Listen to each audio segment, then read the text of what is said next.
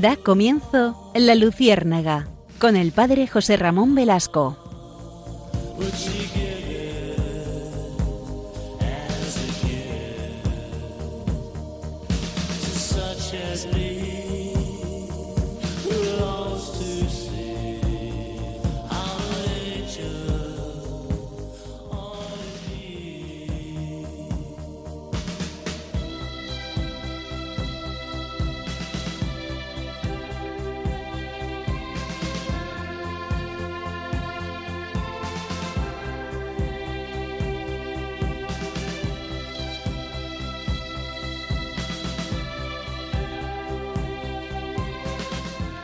El año 354 y en Hipona nacía un niño Agustín, que posteriormente hemos conocido todos como San Agustín.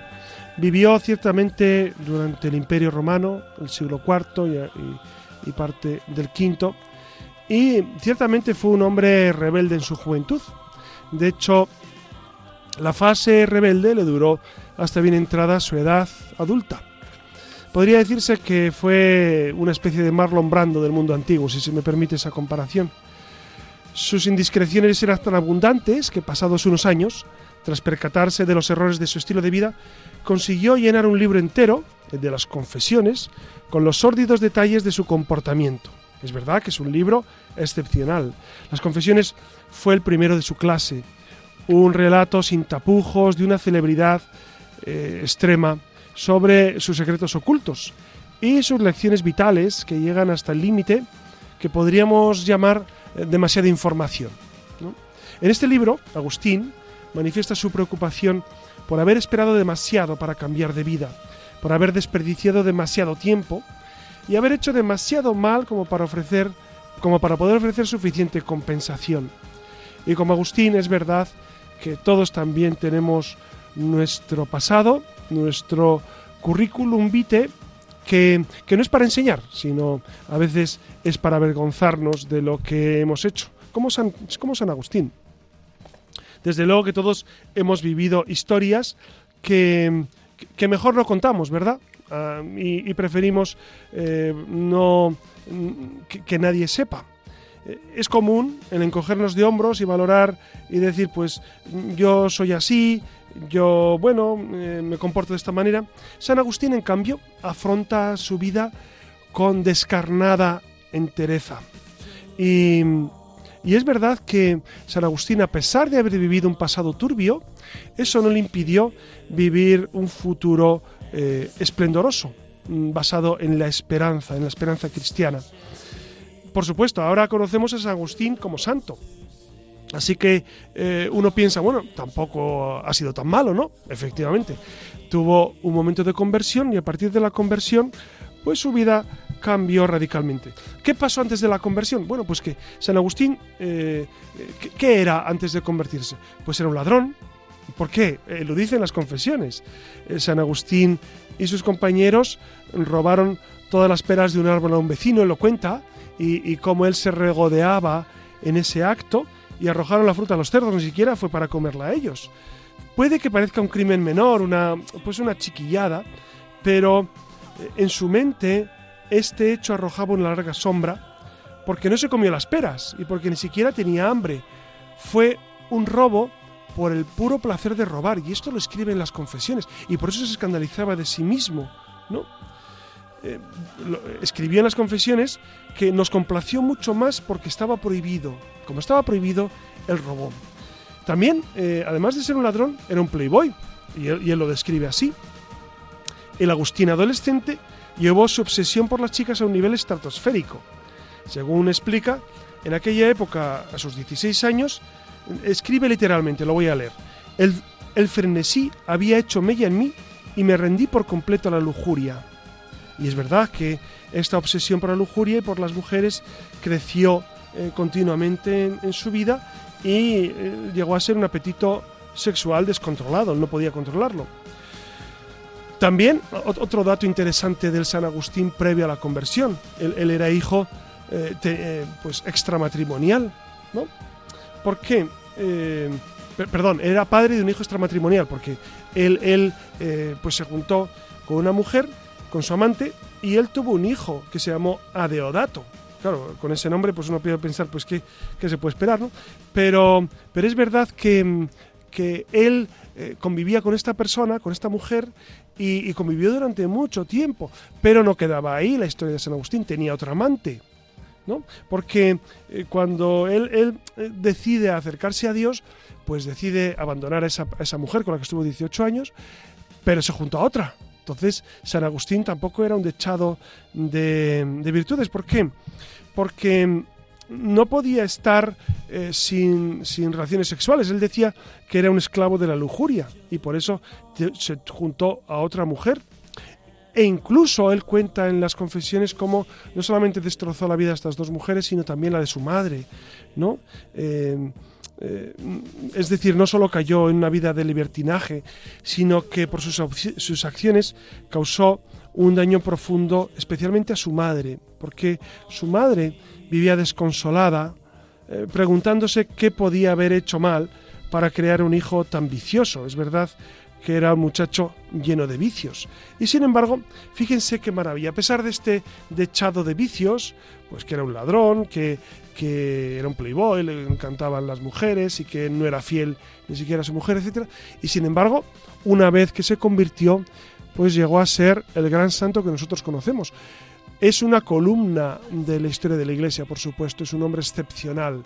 Y si les parece, vamos a detenernos hoy en la vida de San Agustín, en, su, en sus ires y venires, en sus avatares, en su forma de vivir la vida, en, ese libro esencial que es el de las eh, confesiones. Yo no sé si ustedes lo han leído, pero si no han tenido ocasión, creo que es un libro que todos los cristianos deberíamos leer.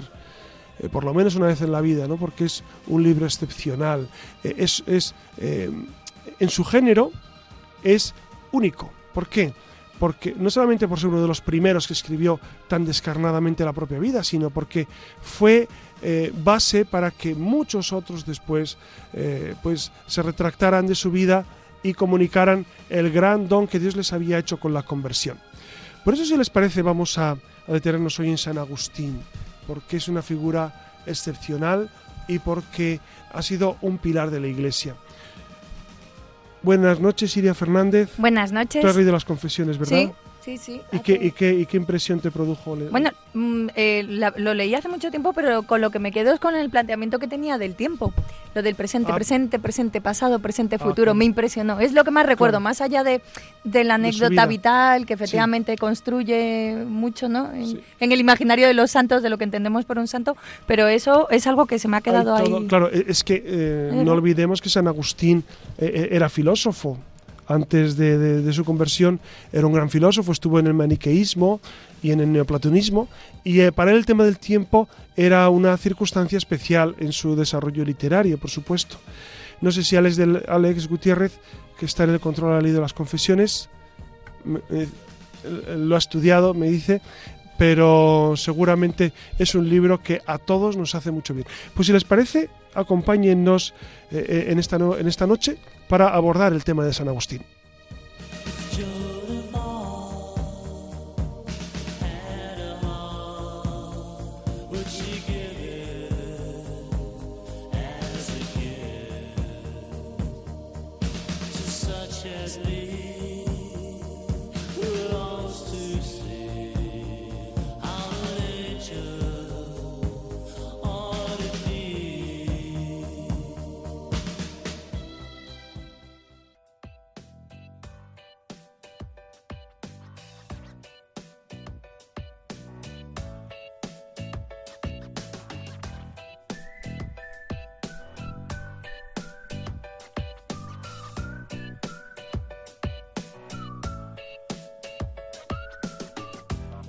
Buenas noches y la iglesia está repleta de historias de santos, de personas que han entregado y entregan día a día su vida por los demás, de eruditas, ascetas, místicos, pensadores. Por esto y mucho más nos gusta rescatar, ya no tanto del olvido, pero sí de la desmemoria, algunos de los grandes que han pasado por la historia de la Iglesia.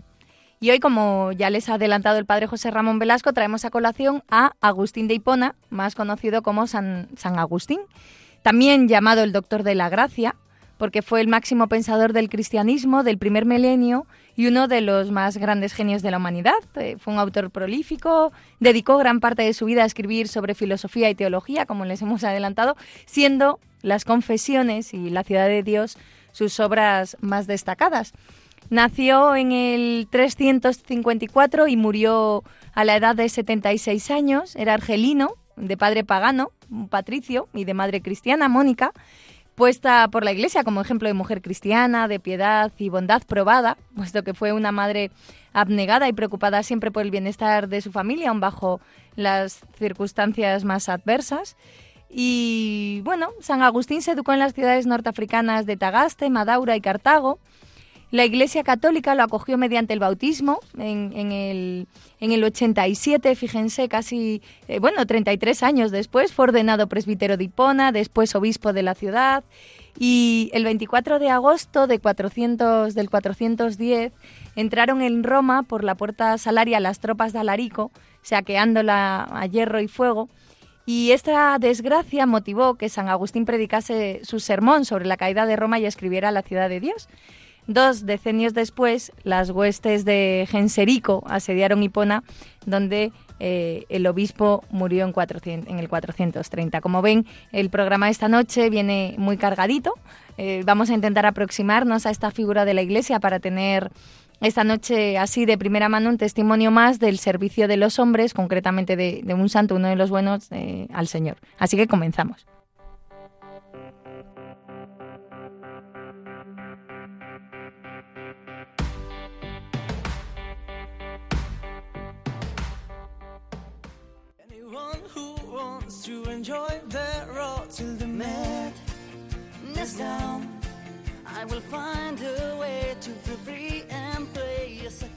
Estamos escuchando al grupo Aurin con su canción Last Night on the Earth, que trata sobre todo aquello que necesitamos expresar y que por algún motivo no hemos tenido ocasión de hacer. Precisamente de esto va nuestra siguiente sección.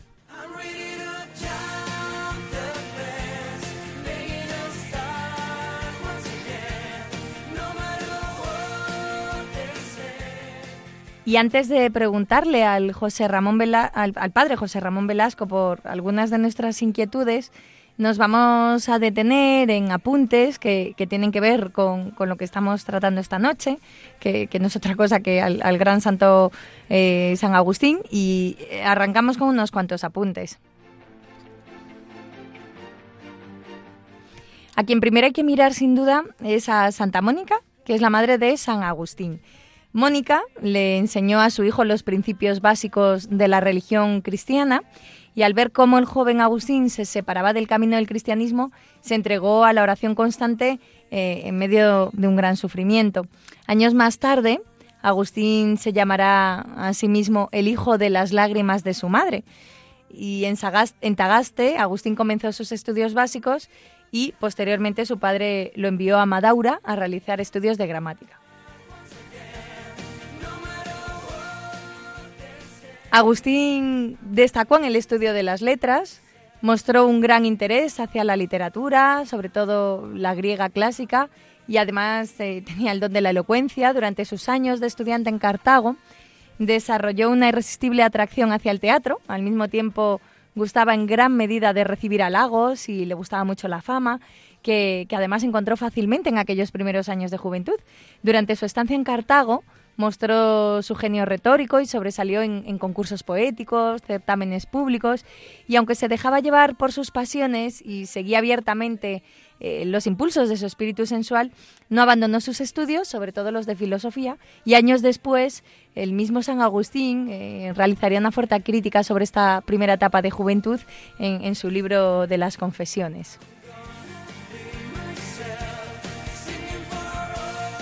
A los 19 años, la lectura de Hortensius de Cicerón despertó en la mente de San Agustín el espíritu de especulación y así se dedicó de lleno al estudio de la filosofía, ciencia en la que sobresalió, y durante esta época el joven Agustín conoció a una mujer con la que mantuvo una relación estable durante 14 años y con la que tuvo ese hijo que antes comentábamos, a Deodato.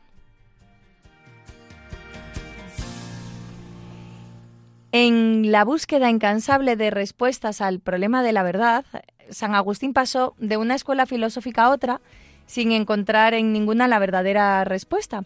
Y finalmente abrazó en esos comienzos, como tú decías, el maniqueísmo. Claro, el, maniqueísmo, como tú sabes, Siria, y nuestros oyentes también lo saben perfectamente, es esa doctrina filosófica que em, se debate siempre entre los extremos, los polos opuestos, el bien y el mal, etcétera, etcétera, ¿no?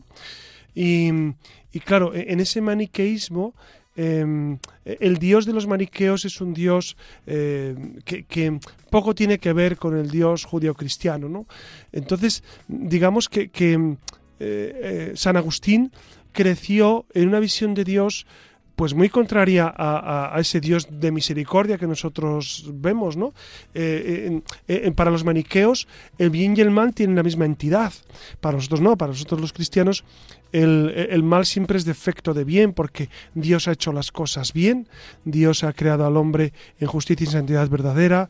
Eh, el pecado original es el que ha introducido el mal del mundo, pero esto para los maniqueos no tenía sentido. Por eso eh, San Agustín dense cuenta que fue formado en esta visión dispar de, de, la realidad en la que bien y mal tienen la misma entidad. Para él va a ser un gran problema dilucidar eh, el porqué del mal del mundo, ¿no? Y por qué ocurre lo que ocurre. Dense cuenta que Agustín, no solo en las confesiones, también escribió muchos textos y, infinidad de homilías que luego fueron plasmadas en, el, en libros. Eh, piensen que, que Agustín eh, es una fuente inagotable de experiencia filosófica y teológica. Y en este caso, el problema del mal pues él, lo aborda en numerosas ocasiones. Y en algunas ocasiones él, afirma, Dios permite el mal porque de eso saca bienes, porque claro, él distingue entre el mal físico, el mal metafísico y el mal moral. El mal físico sería precisamente lo que nos ocurre por nuestra condición humana, que es pues todas nuestras deficiencias físicas. El mal metafísico es por nuestra condición de seres inacabados, imperfectos, puesto que somos criaturas, puesto que somos seres contingentes, es decir, dependemos del ser necesario que es Dios. Y luego estaría el mal moral. El mal moral es producido por el pecado. Entonces dice San Agustín que el mal, el mal metafísico, por supuesto, no se puede evitar, porque eso es eh, lo que pertenece a nuestra condición eh, de criaturas. El mal físico en ocasiones se puede evitar y en otras no. Y el mal moral siempre se puede evitar. El mal moral es el que produce el pecado. Y dice San Agustín que siempre se puede evitar en nuestra vida pues a base de virtud. Finalmente, bueno, pues estuvo durante unos años en, de la mano del maniqueísmo, pensando que era el sistema donde iba a poder encontrar un modelo para orientar su vida, pero finalmente decepcionado lo abandonó al considerar que era una doctrina simplista que además apoyaba la pasividad del bien ante el mal. Sumido en una gran frustración personal, decidió partir a Roma, que era la capital del Imperio Romano, y su madre de hecho quiso acompañarle. Pero Agustín, San Agustín la engañó y la dejó en tierra. En Roma además enfermó de gravedad, que, y un apunte curioso, que San Agustín como maniqueo y orador imperial en Milán era el rival en oratoria del obispo Ambrosio de Milán y fue precisamente allí donde se produjo la última etapa antes de su conversión al cristianismo, que fue la más importante, sin duda. Por aquellos tiempos en Milán empezó a asistir como catecúmeno a las celebraciones litúrgicas del citado obispo, del obispo Ambrosio, quedando admirado de sus prédicas y, y de su corazón y fue Ambrosio de Milán quien le hizo conocer los escritos de Plotino, las epístolas de Pablo de Tarso, y a través de estos escritos fue como San Agustín fue abrazando de nuevo el cristianismo y decidió romper definitivamente con el maniqueísmo. Eh, esta noticia se pueden imaginar que llenó de gozo el corazón de su madre, de Santa Mónica, que había viajado a Italia para estar cerca de su hijo, por eso de la enfermedad, y, bueno, y se encargó además de buscarle un matrimonio acorde con su estado social y dirigirle hacia el bautismo, pero eh, San Agustín, en lugar de optar por casarse con la mujer que Santa Mónica le había encontrado, decidió vivir en ascesis. Eh, el obispo Ambrosio le ofreció la clave para interpretar el Antiguo Testamento, encontrar en la Biblia la fuente de la fe. Claro, fíjense, fíjate, Iria y, queridos amigos, como en la historia de la Iglesia, en tantísimas ocasiones se ha producido este, este fenómeno de, de personas santas como San Ambrosio que iluminan a otros y que por fin se logra la conversión. Piensen que e, e, esa cadena de gracias se va extendiendo y eh, nosotros somos herederos de alguien que en algún momento ha vivido la fe con intensidad, que ha entregado su vida por el Señor y nosotros somos herederos de esa fe de otros. Eh, y, la gente santa produce santos, es evidente, ¿no? Porque eh, igual que San Ambrosio precisamente influyó tanto en San Agustín, de la misma manera los santos de nuestros tiempos, estoy pensando ahora mismo en San Pío de Petralcina o Santa Teresa de Calcuta o San Juan Pablo II, pues produce una estela de santidad. Eh, siempre al lado de un santo hay varios más que se santifican, es evidente, ¿no? Y, esto lo vemos en San Agustín claramente. Fíjense cómo la providencia de Dios va disponiendo que mm, que estas personas se vayan uniendo. Uno puede pensar, hombre, qué casualidad que San Agustín conociera a San Ambrosio. No, no es casualidad, es la mano providente del Señor que va guiando los hilos de la historia y que de repente provoca que este, esta inteligencia superdotada que era Agustín de Hipona, que era un hombre excepcional, tenía una capacidad de no solamente de entender la filosofía, sino era un gran orador. En aquel tiempo ser orador era mm, sinónimo de ser maestro en, no solamente e, en el arte de comunicar, sino en, em, en, la elaboración del discurso, en, el sentido legal de, la realidad, porque los, los, oradores eran grandes defensores de la legalidad, por ejemplo. Estoy ahora pensando en Cicerón, aunque fue muchos años antes que, muchos siglos antes que, que Agustín, pero sus discursos foráneos pues son todo un, todo un ejemplo. Y lo mismo le ocurría a San Agustín. El estilo del, Imperio Romano era que los oradores, los oradores lo hacían no por el prurito simplemente de, recitar una, eh, los, los Carmina de Horacio o, textos de la antigüedad de Demóstenes. No, no, e, era porque realmente ellos usaban la oratoria como un medio para, eh, para defender los reos, para manifestarse ante un público, etcétera. Por lo tanto, San Agustín, dentro de la estructura intelectual del Imperio Romano, es un hombre de primerísimo nivel. Y fíjense que este hombre de primer nivel intelectual se junta con, otro grandísimo personaje que es San Ambrosio, también de primer nivel intelectual y de una vida santa y, encomiable. Según cuenta el mismo San Agustín, la, la crisis decisiva previa su conversión se dio estando en el jardín con, su amigo Alipio, que, estaba reflexionando sobre eh, un ejemplo ¿no? de la voz de un niño de una casa vecina que decía, toma y lee. Y, y bueno, él entendiéndolo como una invitación divina, cogió la Biblia, la abrió justo por las cartas de San Pablo y leyó el siguiente pasaje. Nada de comilonas y borracheras, nada de lujurias y desenfrenos, nada de rivalidades y envidias, Revestíos más bien del Señor Jesucristo y no os preocupéis de la carne para satisfacer sus concupiscencias. Fíjate y fíjense amigos, eh, como un texto de la Escritura, porque la Escritura es palabra viva, no es una novela cualquiera, un libro cualquiera, no, es palabra viva y eficaz. Eh, por eso dice Isaías, igual que la lluvia cae en tierra y no regresa al cielo sino después de haber fecundado, pues del mismo modo, la palabra de Dios es... Eh, ese, bálsamo que cae en nuestras almas y que nos regenera. ¿Cuántas veces nos ha ocurrido que al leer la palabra de Dios, de alguna manera nuestras dificultades o, a veces nuestros, nuestros nubarrones vitales se aclaran pues al leer esa palabra que nos ilumina.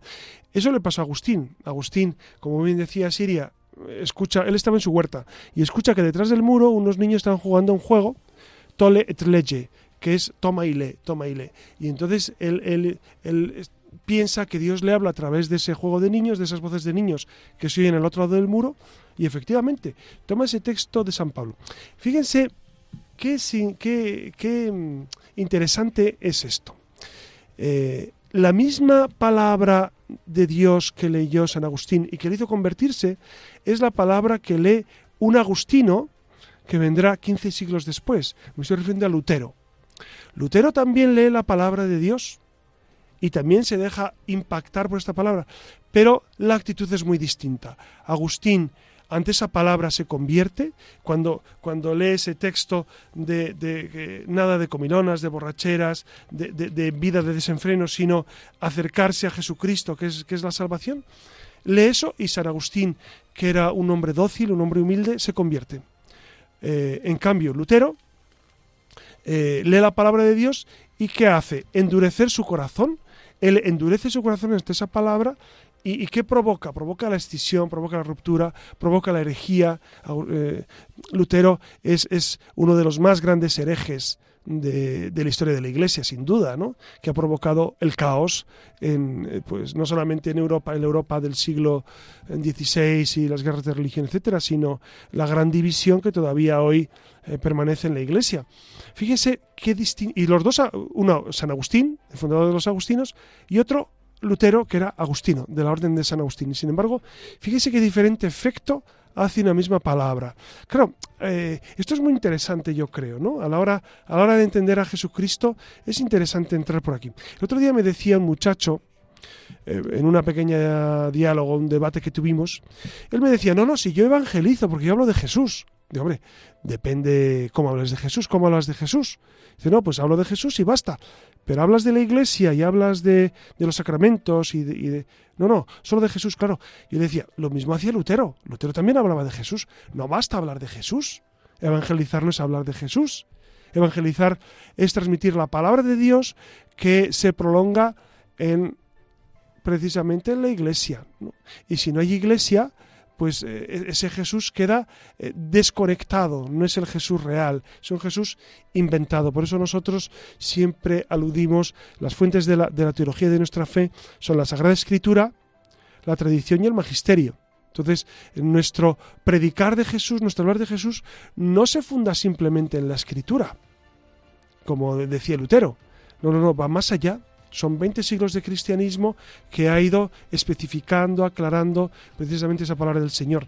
Entonces, fíjense cómo, cómo Agustín, pues a raíz de leer este texto de la Escritura, se convierte y cambia de vida. Qué buena práctica, ¿no, José Ramón? Eso de acudir a la Biblia, abrirla por donde sea, ¿no? Que nos habla también el Señor a través de eso. E, e, es verdad, pero mucha gente, no sé si te pasa, Iria, que mucha gente me dice, bueno, yo leo la Escritura y no entiendo.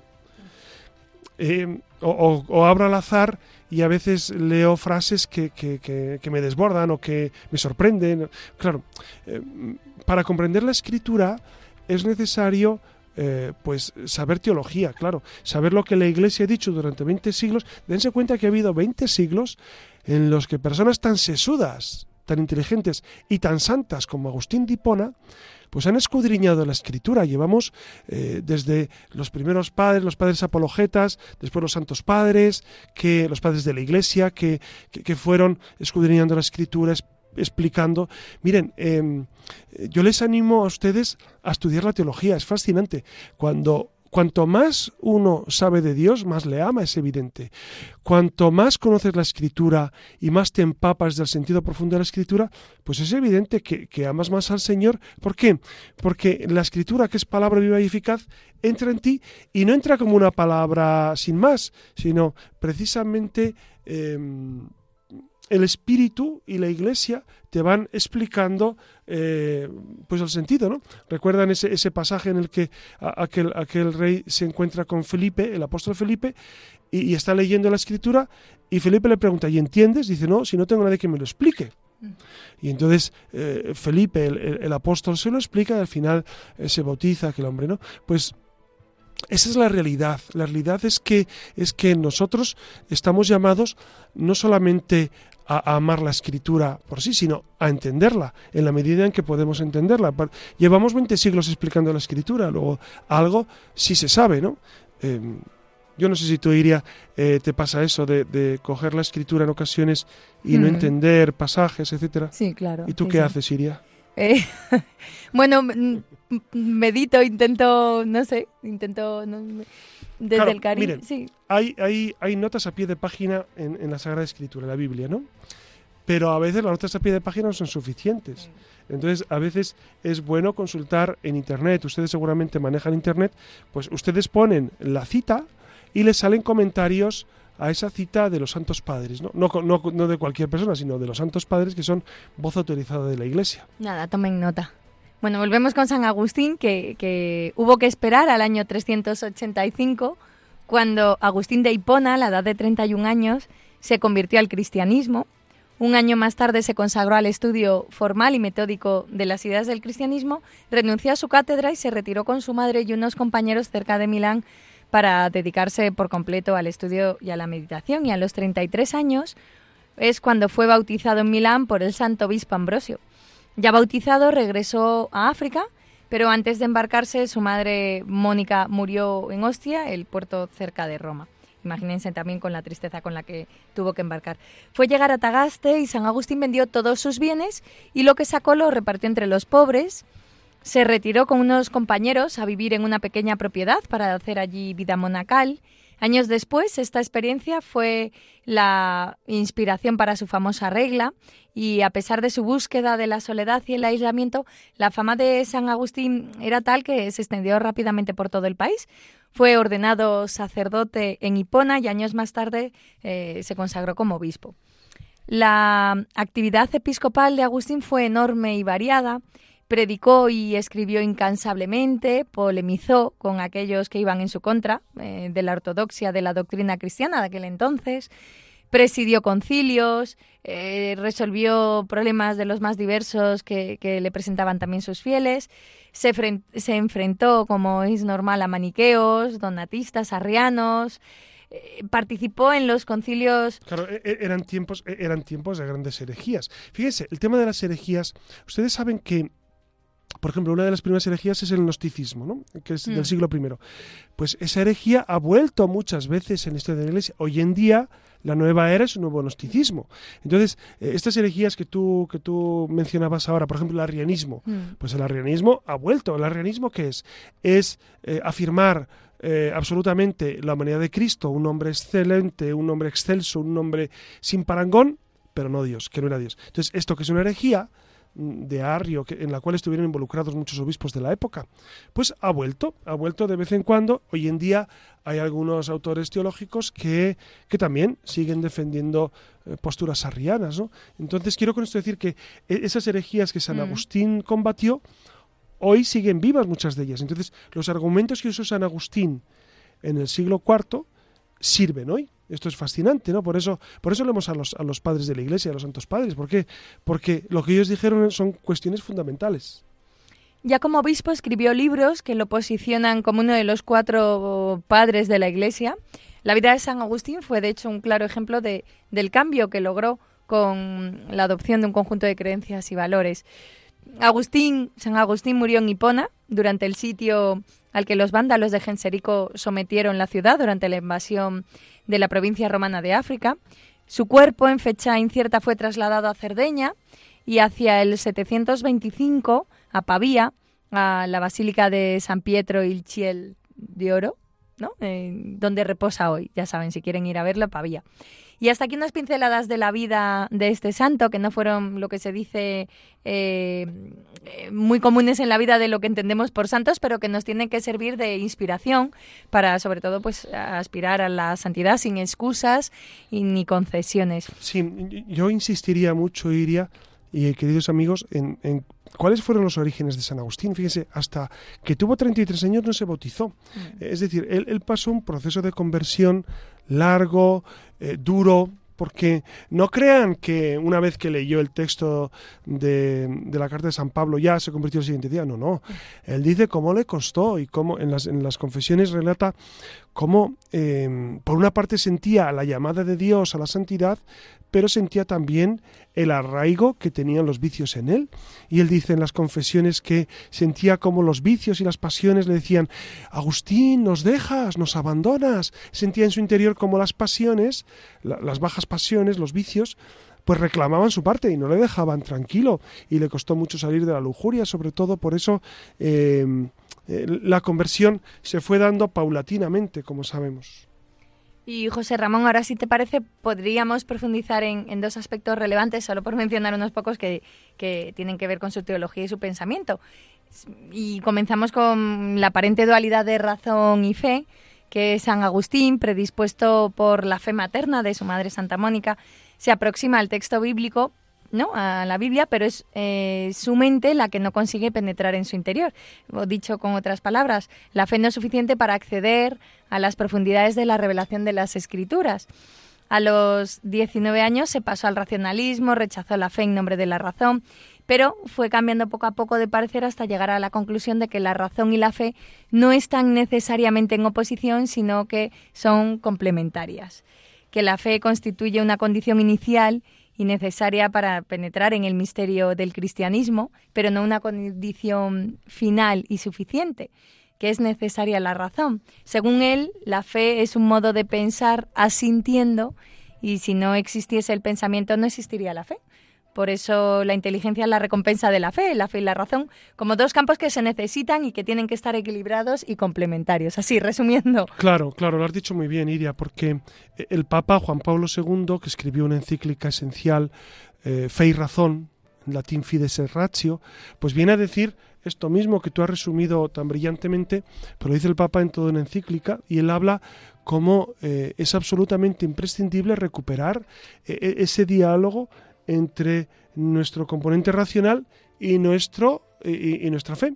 Claro, dense cuenta que nuestra razón la ha creado Dios también y Dios quiere eh, nuestro discurso racional. Entonces, fe y razón van íntimamente unidos de la mano. Esto lo logró San Agustín, por supuesto, lo han logrado eh, pues toda la Iglesia. Dense cuenta, sin ir más lejos, eh, volvamos a San Pablo. San Pablo, ¿qué hace? San Pablo era un hombre excepcional, era, era doctor en la ley judaica, estuvo con Gilel, en, la, eh, el gran rabino. Él conocía muy bien el, ámbito de la cultura griega, no olvidemos que cita a los griegos cuando eh, se acuerdan el discurso del aerópago, él dice, eh, he visto que tenéis dioses, para, estatuas de Dios para muchos distintos dioses, y tenéis un al Dios desconocido, pues de ese os voy a hablar porque, como dicen vuestros poetas, Dita Píndaro, en él vivimos, nos movemos y existimos, somos linaje de él. Es decir, San Pablo conoce los clásicos griegos, incluso la estructura de sus discursos es una estructura perfectamente asimilable a los grandes clásicos, entonces eh, digamos que Pablo, San Pablo, es un hombre eh, con una cultura extensísima, la cultura, eh, por supuesto, judía, porque él era rabino, la cultura griega y, también er, era, era, ciudadano romano, por lo tanto conocía la cultura latina. Entonces eh, es un hombre inteligente, es un hombre forjado en, la cultura del momento y que quiere aportar eh, pues ese bagaje cultural para eh, manifestar la fe manifestar la fe en Jesucristo. Entonces, San Pablo es un hombre excepcional que une perfectamente estos dos aspectos. Y San Agustín, cuatro siglos después de San Pablo, pues ¿qué hace? Eh, continuando la estela de, San Pablo y los padres apologetas y los primeros padres de la Iglesia, busca dar razones de nuestra fe dar razones de nuestra fe. Por eso yo creo que es, que es un hombre siempre actual y, que tiene que estar siempre presente en nuestra vida. Con respecto a lo que decíamos al principio, la concepción del tiempo, San Agustín expresa de manera paradójica la perplejidad que le genera uh, la noción del tiempo, ¿no? ¿Qué, qué es el tiempo? Se plantea. Eh, si nadie me lo pregunta, eso es lo que responde, lo sé. Si debo explicarlo, ya no lo sé. A mí me encanta eso que dice, si nadie me lo pregunta, lo sé, si debo explicarlo, yo no lo sé.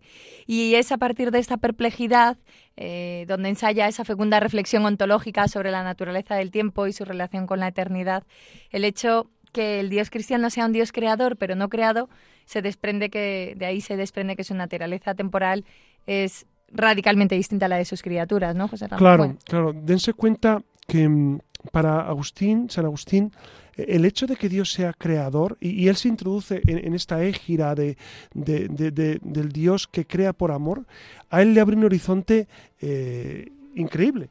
Entonces, realmente para San Agustín, eh, el tiempo que es, el tiempo es una oportunidad, es una oportunidad de, vivir en el Señor con gratitud, pero siempre con la mirada puesta en, la vida eterna. Por lo tanto, eh, eh, esa, dimensión tiempo y eternidad está continuamente presente.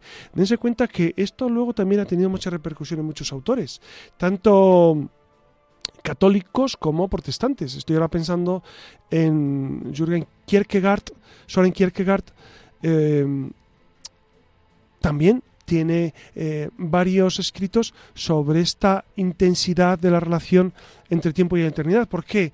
Porque precisamente nosotros estamos viviendo un tiempo siempre abiertos a, la voluntad de Dios y a esa eternidad que no se acaba, ¿no? Por lo tanto, estamos fascinados por la eternidad. Por cierto, José Ramón, ¿qué opinaba o cómo teorizó San Agustín a propósito del libre albedrío? Albedrío, ¿no? Que, era cuando decía que, bueno, que Dios creó todo bueno, que el mal no es una entidad positiva, ¿no? Claro, eh, lo hablábamos antes, sí. eh, sencillamente, claro, él, él tiene que hacer como decíamos antes, la réplica al, maniqueísmo del cual él había, él había sido uno de los principales exponentes. ¿no? Y, efectivamente, como decíamos antes, eh, el, mal no tiene esencia, la, no, es subsistente, porque, eh, porque el mal es ausencia de bien. Por lo tanto, eh, San Agustín va a defender que Dios, que es el sumo bien, no puede crear el mal. es metafísicamente imposible.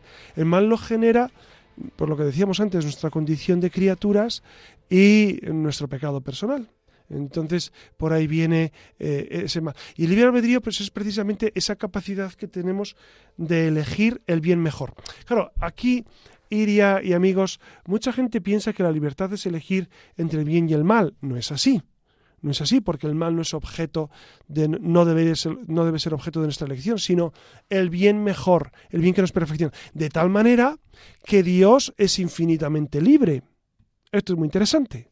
Uno dice, no, eh, que Dios, ¿cómo no va a ser libre? Dios es el infinitamente libre, pero Dios no puede elegir el mal. Evidentemente no, porque el mal es ausencia total de bien y metafísicamente es imposible que Dios elija el mal. Por lo tanto, Dios es libre eh, por supuesto, eh, y, nosotros también, en nuestra medida, somos libres de elegir el bien que más nos perfecciona, porque es el fin del hombre, buscar la perfección en la medida de nuestras posibilidades. Esto que tú planteas es un pensamiento mm, que se llama optimismo metafísico agustiniano para que veas así con esas palabras. Bueno, al final Agustín sugiere que, que, veamos el mundo como algo bello y aunque el mal exista, eh, contribuye a un bien general mayor que la ausencia del mismo. Así, así como este ejemplo me gusta mucho, como las disonancias musicales que pueden hacer más hermosa una melodía. Y para terminar, por curiosidad, José Ramón, ¿qué libro recomendarías para entender la figura de San Agustín o para asomarnos a su universo vital? ¿No? Bueno, hemos citado, hemos hablado, sí, de las confesiones, que es un libro necesario, ¿no? Es imprescindible leer las Dese cuenta de una cosa, que, que tú iría, bueno, iría saben ustedes que es experta eh, en, literatura, además de ser poeta, no sé si saben que acaba de publicar un, volumen excepcional que, se ha vendido, vamos, ha vendido como las librerías, porque, porque ella eh, escribe poesía y se titula Allí donde no hay, allí donde no hay que es un libro. ¿Qué significa el título, eh, Iría, allí donde no hay? Nada, mira que me lo han preguntado y nunca respondo, pero... Claro, esto es como el tiempo en San Agustín. Claro. si me lo preguntas, no lo sé, y si no me lo preguntas, lo sé. Bueno, básicamente por una cita del Deuteronomio que, eh, que aparece en el libro del Deuteronomio que dice, yo tengo 120 años, ya no puedo andar de un lado para otro. Además, el Señor me ha dicho que no cruzaré el Jordán. Y entonces al otro lado del Jordán, exacto, se lo hizo a Moisés. Y me impresionó muchísimo porque pensé que Moisés ya no solo era ese hombre con barba blanca que había estado caminando 40 años por el desierto, bueno, me impresionó tanto que me imaginé como algo más allá del Jordán, que era donde en realidad sí que había llegado Moisés. Eh, Moisés en el fondo fue el que salió ganando porque se quedó con el Jordán y más allá, donde no llegó. ¿No? Tiene un poco que ver con esos límites. está en el Monte Oreb? Sí. Pues así. Bueno, eh, no, en Jordania no, perdón. no, no, no. Claro, no, eh, Oreb no, lo menciono, pero no. Desde, allí se ve, desde, desde ese monte se ve toda la tierra prometida. Y entonces con su vista lo vio, pero, pero allí quedó enterrado. Y no se sabe dónde está la tumba exactamente, pero allí está. Es impresionante. pues ya saben, hablando de San Agustín y de, de, ese gran escritor, pues aquí tienen Allí donde no hay, que ha escrito Iria Fernández, que está publicado en el Sastre de Apollinaire que esto se consigue, pues supongo que eh, en internet, si, si ponemos Iria Fernández Silva, pues saldrá el título, ¿no? Pero me preguntabas antes... Por algún libro de, San Agustín, te lo agradezco. De, un libro de San Agustín, claro, yo creo que es esencial leer las confesiones, ¿no? Si no lo han leído, eh, es un libro obligado. ¿Por qué? Fíjense, San Agustín ha sido... Eh, digamos, el teólogo de cabecera, si me permiten los teólogos, durante muchos siglos, casi hasta Santo Tomás, eh, el mundo medieval se nutría fundamentalmente de la teología agustiniana. ¿no? no olvidemos que San Benito eh, hace su, perdón, eh, formula su, su regla benedictina, su regla para los monasterios, en base a este libro esencial que han sido las confesiones y los textos de San Agustín. Por lo tanto, eh, es un libro esencial que hasta el siglo, ya les digo, hasta que, hasta que Santo Tomás de Aquino publica la Suma Teológica y publica sus textos, eh, que ya es el siglo XIII. Dense cuenta que Santo Tomás de Aquino muere en 1274, por lo tanto, pleno siglo XIII. Desde el siglo V hasta el XIII, las obras de San Agustín son las que brillan con luz propia. Después también, por supuesto, pero digamos que Santo Tomás completa perfectamente este gran trabajo de Agustín. Existirá la verdad aunque el mundo perezca. Así es como ponemos fin a esta aproximación a la figura de San Agustín. Es una frase suya, existirá la verdad aunque el mundo perezca. Ahora que está tan de moda, José Ramón, y ya termino, esto de hablar de mi verdad. Yo vengo a hablar de mi verdad, yo defiendo mi verdad, él defiende su verdad, que es algo como ontológicamente incompatible, ¿no? Eh, pues fíjense, San Agustín en el siglo IV, existirá la verdad aunque el mundo perezca. ¿eh? Claro, e, e, era un gran buscador de la verdad, ¿no? Y él siempre decía, eh, tarde te amé, hermosura tan antigua y tan nueva. Yo te buscaba fuera, en las cosas, y tú estabas dentro. Claro, San Agustín es un grandísimo buscador de la verdad, eh, está continuamente, eh, precisamente porque era una mente muy inquieta, era muy inteligente, pues no le bastaba con cualquier verdad. Como les decía antes, él pasó por el maniqueísmo, el platonismo, hasta que por fin encontró la verdad de Dios y descansó. ¿A cuánta gente le pasa esto, Irie, queridos amigos, que siguen preguntándose por la verdad, incluso mucha gente que se nos manifiesta ateos, agnósticos, y, vuelven otra vez a preguntarse, bueno, ¿y dónde? ¿Cuál es la verdad? Y la verdad plena. ¿Y, cuántas veces nos ocurre que, nos plantean, bueno, ¿y, después de esta vida qué? ¿Y, Dios por qué? Y, se lo explicas y, claro, a veces les falta esa luz de la fe para aceptar la verdad en su vida, porque es verdad que, la verdad al final no es simplemente una adhesión intelectiva, también hay una adhesión cordial, es decir, toda nuestra vida se implica con esa verdad que se nos... Fíjese, San, Benedicto XVI tiene un texto que es fascinante hablando sobre el tema de la verdad. Dice, nosotros los cristianos no poseemos la verdad, la verdad nos posee a nosotros. Vivimos bajo ese gran paraguas de la verdad. Esto es fascinante desde que Cristo dijo yo soy la verdad, camino la verdad y la vida, claro, eh, la verdad nos posee a nosotros. Entonces podemos ir eh, con alegría por el mundo diciendo, no, no es que yo tenga la verdad como cristiano, es que la verdad me tiene a mí, Dios me tiene a mí. Pues muchísimas gracias, José Ramón. Quedan bastantes interrogantes, imagino, pero bueno, con esto ya tienen para hacer de boca. Y ya saben que les esperamos en, el correo electrónico, la luciérnaga.radiomaría.es, por si quieren dejarnos alguna sugerencia, algún comentario. Eh, es la manera que tenemos de. Es nuestra ventana al mundo exterior. Así que eh, les esperamos en la red.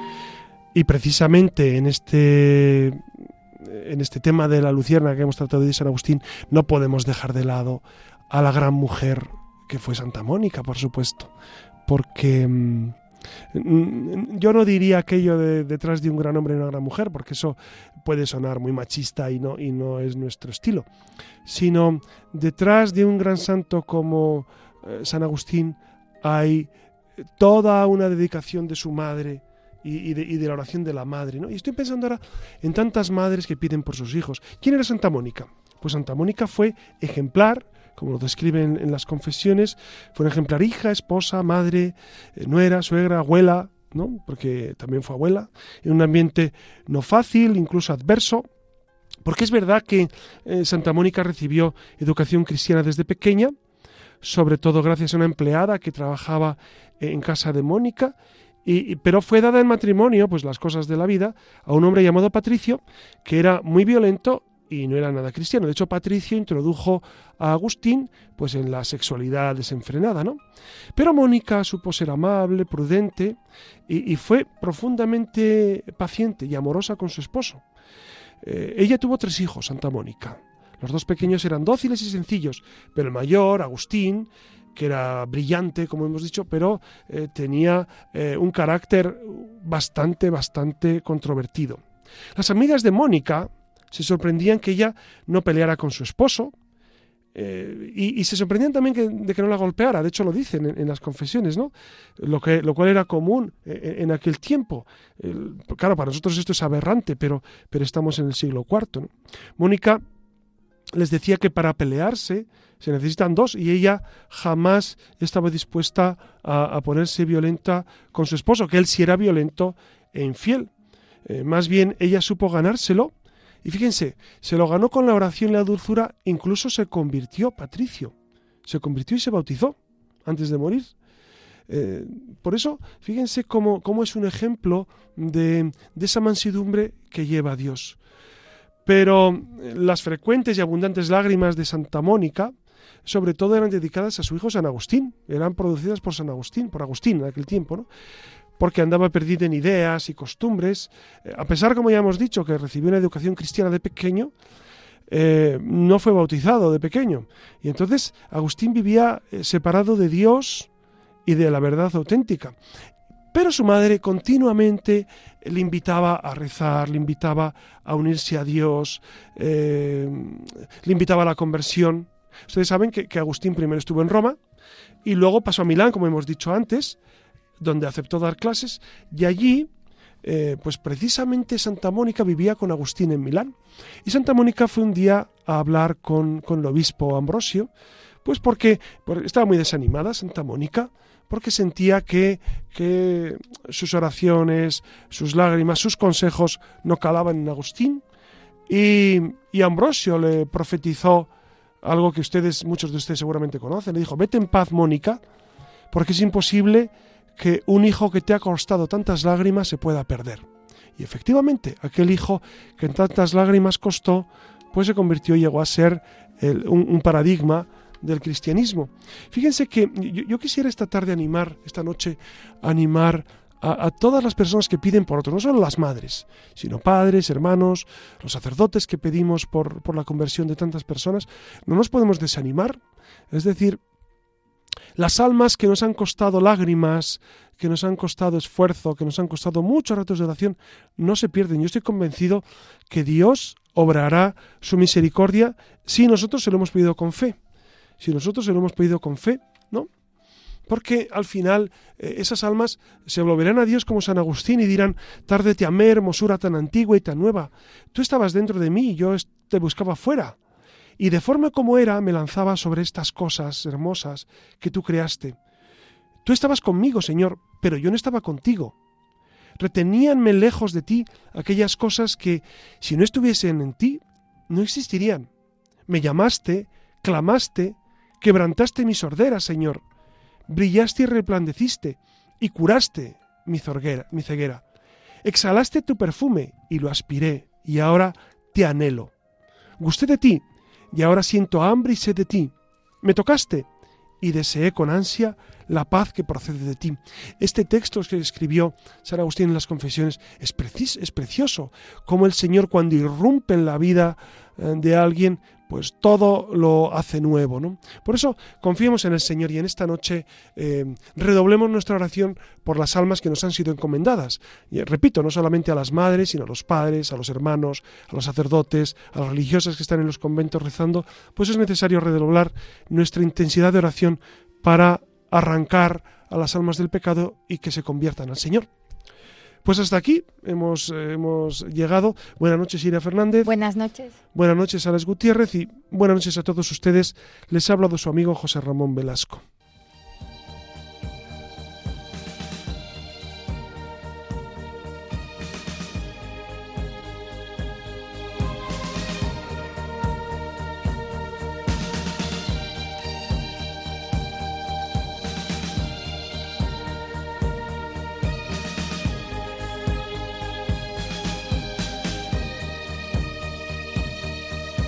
Han escuchado en Radio María La Luciérnaga con el padre José Ramón Velasco.